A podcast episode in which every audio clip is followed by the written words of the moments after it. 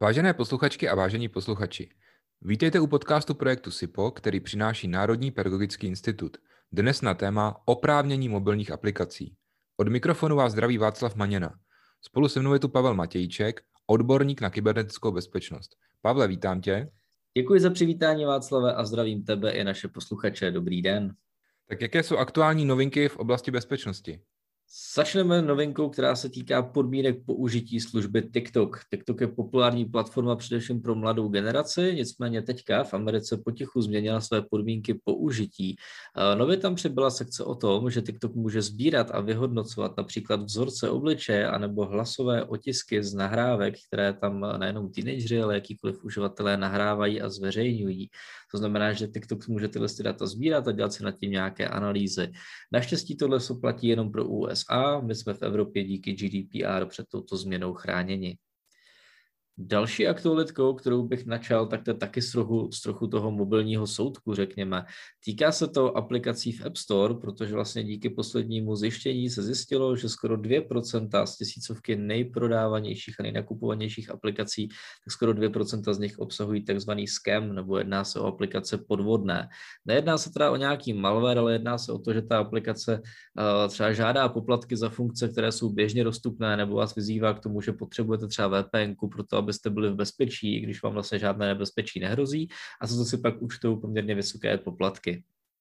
Zabývá se tím článek na rychlovky.cz a vlastně detaily tady o těch novinkách, které jsme teďka zmínili, najdete u nás v Learning Management systému na Moodle, takže kdo chcete, podívejte se na projekcipo.cz lomeno bezpečnost, kde najdete pak více.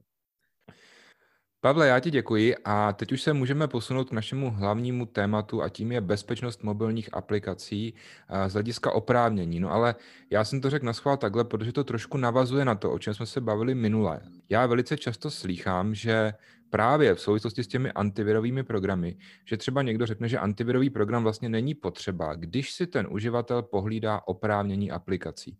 Tak jak to je? No, eh, je to tak, že ten antivir tam potřeba je, jo, a neříkám to teda jenom proto, že pracuji v antivirové firmě. Já jsem už hodněkrát jako slyšel přesně tyhle, jako jak říkáš, mýty a taky jsem slyšel, že prodejci antiviru do mobilu jsou prodavači horké vody a tak dále prostě.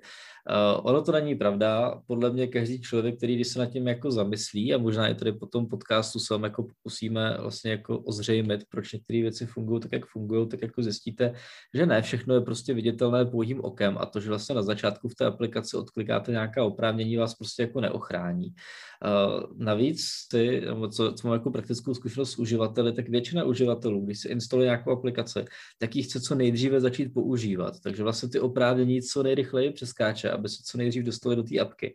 A je jim to vlastně jako jedno. Jo. Upřímně opravdu jako můžu říct, že tak jako 10% uživatelů, který znám, se jako zastaví, přečtou si, co ty oprávnění vlastně jako po nich chtějí a zamyslí se nad tím, jestli jako je to relevantní nebo není použití v té aplikaci. No mě to právě taky překvapilo, že někdo vůbec takhle uvažuje, protože z mého pohledu jsou to dvě úplně různé oblasti, které spolu vlastně nesouvisí. Jedno je eh, ochrana soukromí uživatele a jedno je ochrana vlastně toho mobilu nebo i toho uživatele před nějakým škodlivým kódem, ale jako nesouvisí to s těmi oprávněními. Nebo jaký je vlastně teda primárně účel těch oprávnění? Třeba to chápu špatně. Ale já bych to možná trošku jako vztáhnul třeba k počítačům. Jo? Když vlastně jako vezmete, že vlastně na počítači je ideální pracovat taky jako běžný uživatel a ne jako administrátor, tak u toho Androidu, potažmo iOSu, pak tohle to funguje jako velmi podobně.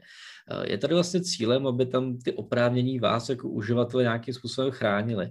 Buď abyste si nestáhli nějakou škodlivou aplikaci, která by pak jako měla vysoký práva a mohla dělat věci, o kterých nevíte. Eh, od toho jsou tady pak jako ty oprávnění, které vy odklikáváte, abyste si jako byli vědomi, že opravdu tyhle ty oprávnění přidělili přidělujete, to jsou takzvané jako nebezpečné oprávnění, kdy vlastně jakoby vy opravdu musíte odťuknout, že ano, jsem si vědom, že tuto aplikace bude třeba používat mikrofon, jo, aby prostě jako jste si opravdu věděli, že tahle apka bude pak nahrávat nějaký váš hlas a tak dále.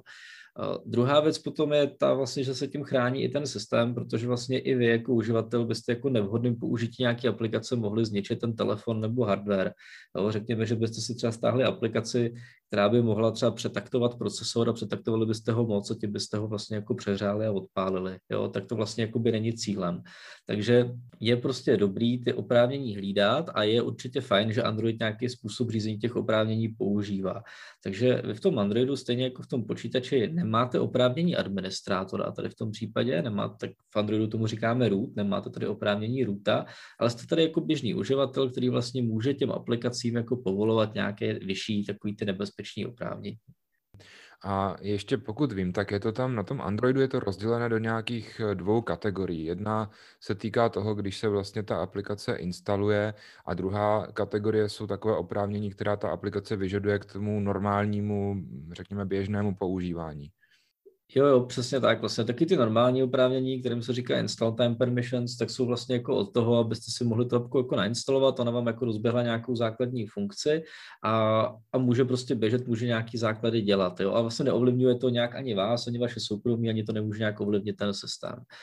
Potom si třeba v té aplikaci můžete pozapínat nějaký funkce a pak na vás začnou jako postupně vyskakovat ty oprávnění, které ty funkce potřebují. Takže pokud máte třeba nějaký program, který teďka bude mít třeba funkci skeneru, aby mohl jako skenovat nějaký dokumenty, tak se zapnete funkci skeneru a ono se vás zeptá, může tahle aplikace mít teďka přístup k použití fotoaparátu a vy dáte, že jí to buď chcete jako povolit, nebo jí to dáte zamítnout. Tady pak narážíme vlastně na jednu z bolístek, kterou zatím ten Android trpí, to znamená jako od verze 10 a níž, tak je vlastně to, že do Androidu desítky jste vlastně to oprávnění té aplikaci udělali a ono bylo jako stálý. Jo? Takže vy, když jste vlastně jednou té apce to oprávnění dali, tak ona ho mohla používat jako libovolně kdykoliv ona chtěla. A to, to i jako na pozadí. To znamená, že i když jste tu aplikaci aktivně nevyužívali, tak ona vlastně na pozadí mohla dělat všechny ty akce, které vy jste jí schválili. A to vlastně není jako úplně dobrý. To je vlastně jako věc, která třeba v tom iOSu už je delší dobu podchycená. Co jsem teďka koukal, tak některé ty aplikace tam mají možnost už víc než jako třeba čtyři roky používat jenom jako dočasné oprávnění. Jo? Když třeba chcete použít mapy nebo nějakou aplikaci třeba sledování počasí, tak ji nastavíte, že může přístup jako k GPS, k informacím o vaší poloze, používat jenom ve chvíli, kdy ta aplikace běží, ale ne na pozadí, aby vás ta aplikace nemohla sledovat celou dobu, co prostě ta aplikace není, není na popředí a vy ten telefon používáte k úplně jiným činnostem. No a když tě tak poslouchám, máš nějakou představu, eh, kolika zařízení se to týká, protože Android je vlastně nejvíc rozšířený operační systém na mobilních telefonech a bavíme se teda o tom, že vlastně to, toto bylo až do nějaké té verze 10, tak eh, máš představu, jaký zhruba podíl je těchto těch zařízení? Je to nějaký jako úplně zanedbatelný číslo, nebo ještě jich je dost? No, to je jako druhá věc z bezpečnosti Androidu, o který si vždycky bavíme na školení. Většinou se pak jako rozděluje na, na dva takové ty tábory, na ty, co Android mají rádi a ty, co jsou zastánci iOSu. A podle mě jako jedna z velkých bolístek Androidu je to, že prostě nemá centrálně řízený systém aktualizací, to znamená, že ty výrobci vydávají postupně nebo vůbec. Eh, takže tenhle ten problém s tím, že nemáte aktuální verzi Androidu, tak vlastně postihuje 62% zařízení. Jo? Takže vlastně v současné chvíli Android 10 a novější je nainstalován zhruba na 37% zařízení. No, takže asi, si tak jako vezmete, tak sedm telefonů nebo šest telefonů z deseti vlastně má na sobě jako starý Android, kde tohle to řídit nemůžete, plus obsahuje samozřejmě další zranitelnosti. No tak to mě překvapilo. Upřímně jsem teda myslel, že to bude daleko menší číslo, takže to je opravdu jako závažná věc, která se s velkou pravděpodobností týká mnoha z nás. Další pojem, eh, se kterým jsem se já setkal v souvislosti s Androidem, ale nevím, jestli se to týká jenom Androidu, je takzvaná trojanizace. Prosím tě, co to je? Ta tranizace je vlastně způsob, jakým ty útočníci k vám dostanou nějaký malware, ale do aplikace, která byla legitimní. Ono se to třeba hezky popisuje na aplikaci QRecorder, eh, která vlastně jako měla takový bohužel jako pomyslný bod slávy někdy dva roky zpátky, což byla aplikace na nahrávání hovorů. Ta aplikace na nahrávání hovorů byla bez reklam, byla výborná, fungovala na Androidu a udělala si kolem sebe velkou skupinu uživatelů. V České republice to mělo více než 10 000 stažení, což bylo docela dost. A tahle aplikace, řekněme, prostě rok, dva normálně fungovala a super na ní bylo to, že byla bez reklam, což u těch aplikací zadarmo často nebývá. Takže těch uživatelů spokojených byla velká řádka. A do té doby to byla legitimní aplikace, která nic špatného nedělala. A v jednu chvíli dostala aktualizaci. A v té aktualizaci uh, tam bylo jako velký highlight, bylo zmíněno, že teďka přináší nějaké funkce usnadnění pro občany s slabozrakým postižením nebo prostě nějakým jako dalším handicapem. A vlastně v rámci toho se žádala oprávnění pro přístup k těm funkcím pro usnadnění, což mají v sobě ty telefony, jo, který pak vlastně umožňují třeba zvětšovat text a dělat další věci. A tak uživatelé řekli, jo, hele super, tohle je dobrý, s tím souhlasem a vlastně jako potvrdili instalaci jako novější verze té aplikace, tu aktualizace a potvrdili i tohle oprávnění pro to usnadnění, protože to vlastně jako vůbec nepůsobilo nelegitimně. Naopak to působilo vlastně jako projev dobré vůle těch vývojářů, že se zajímají prostě o osoby s nějakým jako handicapem. No a vlastně v té aktualizaci přišel malware, který vlastně jako dělal to, že on díky těm funkcím pro usnadnění získal přístup k tomu, že dokázal vytvářet překryvné vrstvy přes ty aplikace, dokázal číst, co v těch aplikacích je napsáno a dokázal i zaznamenávat, co tam ten uživatel píše, což se okamžitě začalo zneužívat k tomu, že vlastně on začal skenovat aplikace pro mobilní bankovnictví, začal číst jakoby sám, co vlastně ta aplikace tam v sobě má a začal i odezírat, co tam ty uživatelé píšou. Tohle to všechno pak řídili ty útočníci z tzv. command and control serverů a dokázali to vlastně řídit, schromažďovat ty údaje a pak pomocí toho vykrádat účty. No a protože tahle aplikace uh, měla přístup i k nahrávání hovorů a i k nahrávání sms protože to byste u aplikace podobného typu jako i čekali, tak dokázala číst i ty potvrzující SMS, které z té banky chodily. Tohle je pro mě třeba další případ, eh, kdy vlastně je úplně jasné, že nestačí jenom přemýšlet nad těmi oprávněními, ale tady tím může podle mého názoru pomoct ten antivirový program právě, jo? jako doplněk k tomu, že skenuje, jestli v tom kódu něco jako není škodlivého. Přesně tak, jo. jako upřímně málo kdo z těch uživatelů si prostě jako někde si jede nějaké zdrojové jako té aplikace a i kdyby ano, tak vy vlastně nikdy nevíte, kde ta aplikace bude právě třeba takovýmhle způsobem trojanizována. Takže ta apka může být v pohodě, ale může, buď ty útočníci můžou napadnout toho vývojáře, nebo někdo tu aplikaci odkoupí a přidá do ní ten kód, to už se tady taky hodněkrát stalo. Tak pojďme ještě zpět k těm oprávněním. Na co bychom si teda měli dávat pozor a co je třeba nejdivnější, když ta aplikace chce, nebo se to takhle vůbec nedá říct? Jako podle mě určitě dobrý kombinovat to, že nejenom teda, že používáte ten antivir, který prostě, jako jak vidíte, tak vám jako dokáže odchytit to, co vy vlastně nemůžete vizuálně vidět, jo? protože to všechno, stejně jako v tom počítači, jsou to operace, které probíhají na pozadí a to prostě není něco, co byste běžným okem viděli, že se tam děje něco nekalého, jo? takže ten antivir tam jako má svoje místo a svoje opodstatnění. Co se potom jako týče těch oprávnění, je dobré, aby si to uživatelé četli a jenom to na jako bezmyšlenkovitě proklikávali, protože už i vlastně v téhle fázi vás to může trknout do očí. Například jsou známí případy třeba aplikací, jako jsou třeba svítilna, která má vlastně jako používat váš blesk k tomu, aby ten telefon uměl jako dělat lampičku nebo prostě baterku, tak takováhle aplikace třeba opravdu nepotřebuje přístup k seznamu kontaktů, jo, nebo k tomu číst SMS zprávy. A tímhle stylem by se dalo pokračovat. Vždycky se zamyslete v daném kontextu, jestli ta aplikace ke své funkci, ty oprávnění, které tam vlastně ona vypisuje, tak jestli je, jestli je potřebuje ty aplikace mají povinnost mít jako vlastně napsaný ten seznam těch oprávnění ve svém manifestu, takže vy potom vlastně, když tu aplikaci jako instalujete, tak ona vám tam všechny ty oprávnění, které bude chtít, prostě musí zobrazit. Jo. Takže když to jenom jako neproklikáte a přečtete si to, tak si třeba řeknete, hele, to se mi třeba nelíbí a můžete to zakázat. Když to zakážete, a zjistíte během používání té aplikace, že jste udělali chybu, tak se nic prosím vás neděje. Vy se vždycky můžete vrátit do nastavení toho operačního systému, podívat se na tu konkrétní aplikaci a každá ta aplikace má sama v sobě jakoby další sekce s nastavením těch oprávnění, kde je můžete dodatečně zase povolit. Takže pokud byste třeba zjistili, že jste jako omylem zakázali přístup k mikrofonu a najednou byste ho chtěli třeba povolit, tak tu možnost tady vždycky máte.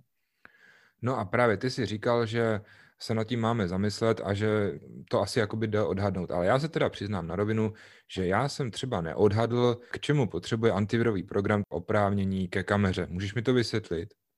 Určitě. Uh, Třeba antivir jakoby potřebuje obecně na počítači oprávnění pro spoustu věcí, protože on toho musí spoustu kontrolovat. Eh, u toho, u toho fotoaparátu, třeba konkrétně eh, u nás u SETího antiviru, se jedná o to, že tam je funkce takzvaného antiteftu. To znamená, že kdyby vám ten mobil někdo ukradl, tak vy ho můžete na dálku vystopovat. A když ten mobil chcete vystopovat, tak potřebujeme eh, oprávnění k přístupu o poloze toho zařízení, aby jsme mohli použít GPS, zjistit, kde se ten telefon nachází.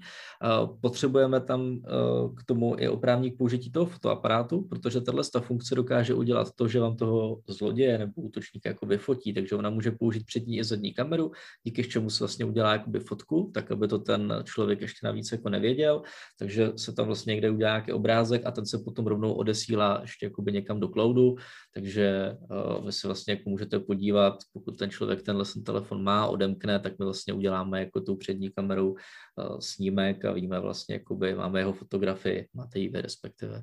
Takže to je třeba jeden z důvodů, proč potřebuje mít povolení k tomu používat fotoaparát.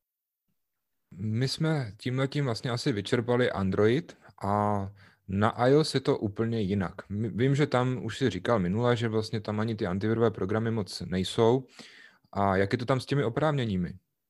Jo, uh, iOS je vlastně úplně jiný systém, je postaven na úplně jako jiné báze a uh, je prostě udělaný úplně jinak. A co se týče těch aplikací, tak v Androidu vlastně spousta těch aplikací může dělat nějaké interakce mezi sebou, můžou si předávat data, můžou sdílet nějaké prostředky a tak dále. U toho iOSu to tak v drtivé většině není. Tam to funguje převážně tak, že každá aplikace ve svém takzvaném chlívečku nebo jailu, můžeme si říct takovém pískoviště, jako že ve svém sandboxu, a z toho ona moc nemůže vykukovat. Takže ona se dostane jenom jako prostředkům toho telefonu, které když jí podobně jako na Androidu odsouhlasíte nějaká oprávnění, tak ona je může používat. To znamená, že pokud máte třeba apku a chcete, aby si ona četla nějaké vaše fotografie, tak ji tam můžete dát přístup k těm fotografiím.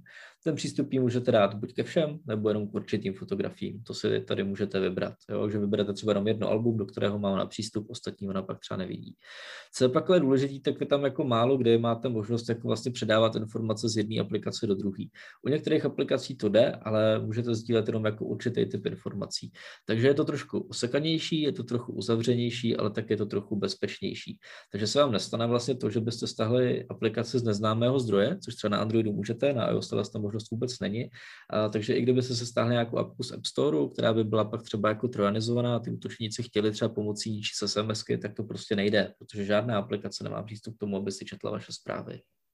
V posledních verzích eh, je v téhle oblasti několik novinek. První, co jsem já zaznamenal, že ty aplikace mají povinnost tohoto všechno jakoby zobrazovat v tom App Storeu. Dá se tomuhle věřit? Určitě dá, je to vlastně super věc. Podobně jako Android musí mít v tom svém manifestu v té aplikaci vlastně uvedeno, jaká opravní potom uživateli bude požadovat, tak u toho Apple to funguje podobně a navíc se tyhle informace jako povinně zobrazují už v tom App Store, takže vy ještě než to instalujete, tak uvidíte vlastně, jaký informace o vás bude tahle aplikace schromažďovat a jaký bude požadovat oprávnění. Je to vlastně fajn, že tam i takovéhle srovnání vidíte, protože někdy pak bývá vtipné a často se to ukazuje například při aplikaci Signál, tak vlastně vidíte, že ta aplikace Signál vás shromažďuje třeba nějaké jako tři údaje a to je všechno. A když si pak vezmete třeba aplikaci WhatsApp a vidíte jako seznam oprávnění a věcí, které vás shromažďuje WhatsApp, tak ten je opravdu jako velmi dlouhý. Jo? Takže podle toho se i vy můžete rozhodnout, která aplikace je pro vás lepší z hlediska třeba nějaké ochrany soukromí a tak podobně. Poslední době je ještě taková hodně diskutovaná novinka ohledně těch oprávnění a to je vlastně sledování uživatele napříč aplikacemi. Vím, že proti tomu hodně brojí třeba Facebook nebo Twitter. Můžeš to stručně popsat? Určitě. Eh, vlastně Facebook, Twitter a další vlastně se zaměří na to, aby sledovali toho uživatele, jaké má aktivity napříč stránkami a pak na vás mohli cílit reklamu nebo ty data předávat dál. A vy, když jste přihlášení někde třeba na Facebooku, jste přihlášený jako tím vaším IDčkem, tím vaším uživatelským jménem, tak u Facebooku máte nějaký takový jako řetězec, nějaké Facebook ID. A v momentě, kdy jdete na jakoukoliv jinou stránku, na které třeba tlačítko like nebo sdílet nebo něco podobného, tak Facebook pomocí svých měřících nástrojů ví, že jste na tu stránku vy jako uživatel přišli, tudíž už ví, o co se jako zajímáte. No a tahle vlastně novinka tohle to blokuje, protože vy si vlastně máte teďka možnost zablokovat, aby se z té aplikace předával ten údaj o tom, že ji používáte do nějakých jiných aplikací nebo dalších stránek. Tudíž mu vlastně roztrhnete tuhle tu možnost, aby vás sledoval napříč aplikacemi nebo jinými webovými stránkami. Tak už to chápu. A oni brojí proto, že vlastně takhle přijdou o ty informace, které potřebují k reklamě. Ano, a budou na tebe vlastně cílit jako reklamu hůř zacílenou, nebude to tak konkrétní, to znamená, že nebudou mít tolik peněz jako z té inzerce. Pak je tady ještě jedna věc, která asi úplně nesouvisí s oprávněními, ale mně připadá velice praktická a zase je, je tam několik posledních verzí v tom iOSu a to je signalizace vlastně nebo nějaký takový malý indikátor, který ti signalizuje, jestli ta aplikace zrovna nějaká používá mikrofon nebo kameru. Dá se tomuhle věřit? Dá se tomu věřit a dokonce spolu jsme se o tom s tím předtím bavili, že tohle by se mělo objevit i v Androidu 12, takže eh, zase jako další věc, kterou Android jako úspěšně kopíruje od iOSu. A ne, že bych si z toho dělal jako legraci, ale je to dobře, protože je vždycky dobrý vzít si z obou světů jako to nejlepší. Takže ano, v momentě, kdy nějaká aplikace používá třeba přístup k vašemu mikrofonu a nahrává to, tak se vám tam zobrazí taková malá oranžová ledka a v momentě, kdy nějaká aplikace už třeba foťák nebo jako cokoliv jiného používá prostě přístup ke kameře, tak se zobraví zase zelená ledka. Takže vy vlastně, když ten telefon vidíte, tak víte, eh, že nějaká aplikace tohle to používá a pokud se vám to nezdá, můžete zjistit, která to je. Pavle, já ti opět děkuji za vyčerpávající přehled a teď už se můžeme věnovat slovíčku týdne. Já jsem vybral slovíčko, o kterém jsem si myslel, že ho běžně používají i hodně mladí lidé, ale není to pravda. Takže prosím tě, co to je hashtag? Hashtag eh, je vlastně jakoby nějaká fráze nebo slovo, které napíšete a dáte před něj takový ten křížek nebo mřížku eh, nebo sharp, jo, je to vlastně taková ta zdvojená mřížka a to vlastně znamená, že tohle slovíčko nějakým způsobem důležité, takzvané klíčové slovo. Když tenhle ten hashtag napíšete k nějakému příspěvku, tak tomu vlastně dáváte kontext a když se na ten hashtag prokliknete, on je klikatelný jako jakýkoliv jiný odkaz třeba na webovou stránku, tak vás odkáže na příspěvky s podobným tématem. Takže řekněme, že hashtag se vlastně rozjel hlavně na Twitteru, ono vlastně dřív se používal jako komentáře v Linuxu, potom se používal na nějakých IRC kanálech a vlastně pak ho začali používat uživatelé Twitteru, kde vlastně dali třeba nevím, hashtag MeToo, jo, a teďka v tuhle tu chvíli všichni známe jako MeToo, tohle ten jako fenomén, takže vlastně všichni, kdo tam dali MeToo, tak se přes to třeba MeToo dohledáte všechny ostatní jako komentáře jiných uživatelů napříč celým světem tady k tomu tématu. Takže hashtag je vlastně označení nějakého klíčového slova, které vás posune na dané téma. Takže to je velice užitečná věc. Pavle, já ti moc děkuju, loučím se s tebou a loučím se i s našimi posluchači. Děkuji Václave, loučím se s tebou a i s našimi posluchači. Nashledanou. Tento podcast vám přinesl projekt SIPO. Na jehož financování se podílí Ministerstvo školství, mládeže a tělovýchovy a Evropská unie.